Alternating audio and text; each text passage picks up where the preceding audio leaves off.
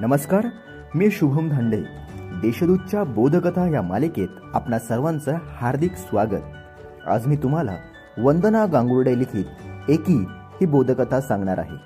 चला तर मग बोधकथा ऐकूयात. राजू आणि त्याचे मित्र मैदानावर क्रिकेट खेळत होते. खेळता खेळता त्यांचा चेंडू जवळच्या झुडपामध्ये गेला. राजू तो आणण्यासाठी तिकडे धावला. तर त्याला झाडांमध्ये जवळच मांजरीच्या पिल्लांचा म्याव म्याव असा आवाज ऐकू आला. म्हणून तो आवाजाच्या दिशेने गेला तर तिथे छोटेसे मणिमावचे पिल्लू दोन दगडांच्या फटीत अडकलेले होते. राजूने बराच प्रयत्न केला दगड हलवण्याचा पण दगड काही हलायचं नाव घेईना. राजू मात्र घामाघूम झाला आणि पिल्लू मात्र केविलवाण्या नजरेने म्याव म्याव करत त्याच्याकडे बघत होते. जवळच पिल्लांची आईही होती. तीही सारख्या फेऱ्या मारत होती. माझ्या पिल्लाला वाचवा असे जणू सांगत होती.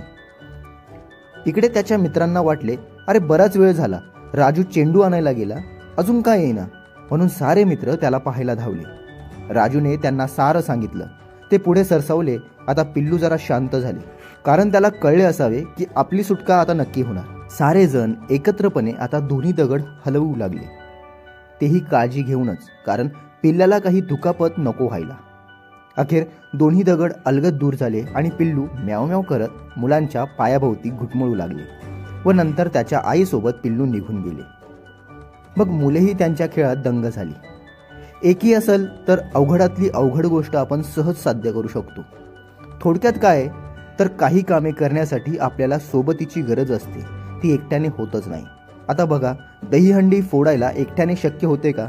नाही ना. त्यासाठी एक समूह असावा लागतो. त्यासाठी एकी महत्वाची असते. एकीमुळे कठीण प्रसंगाला तोंडही नक्कीच देता येते.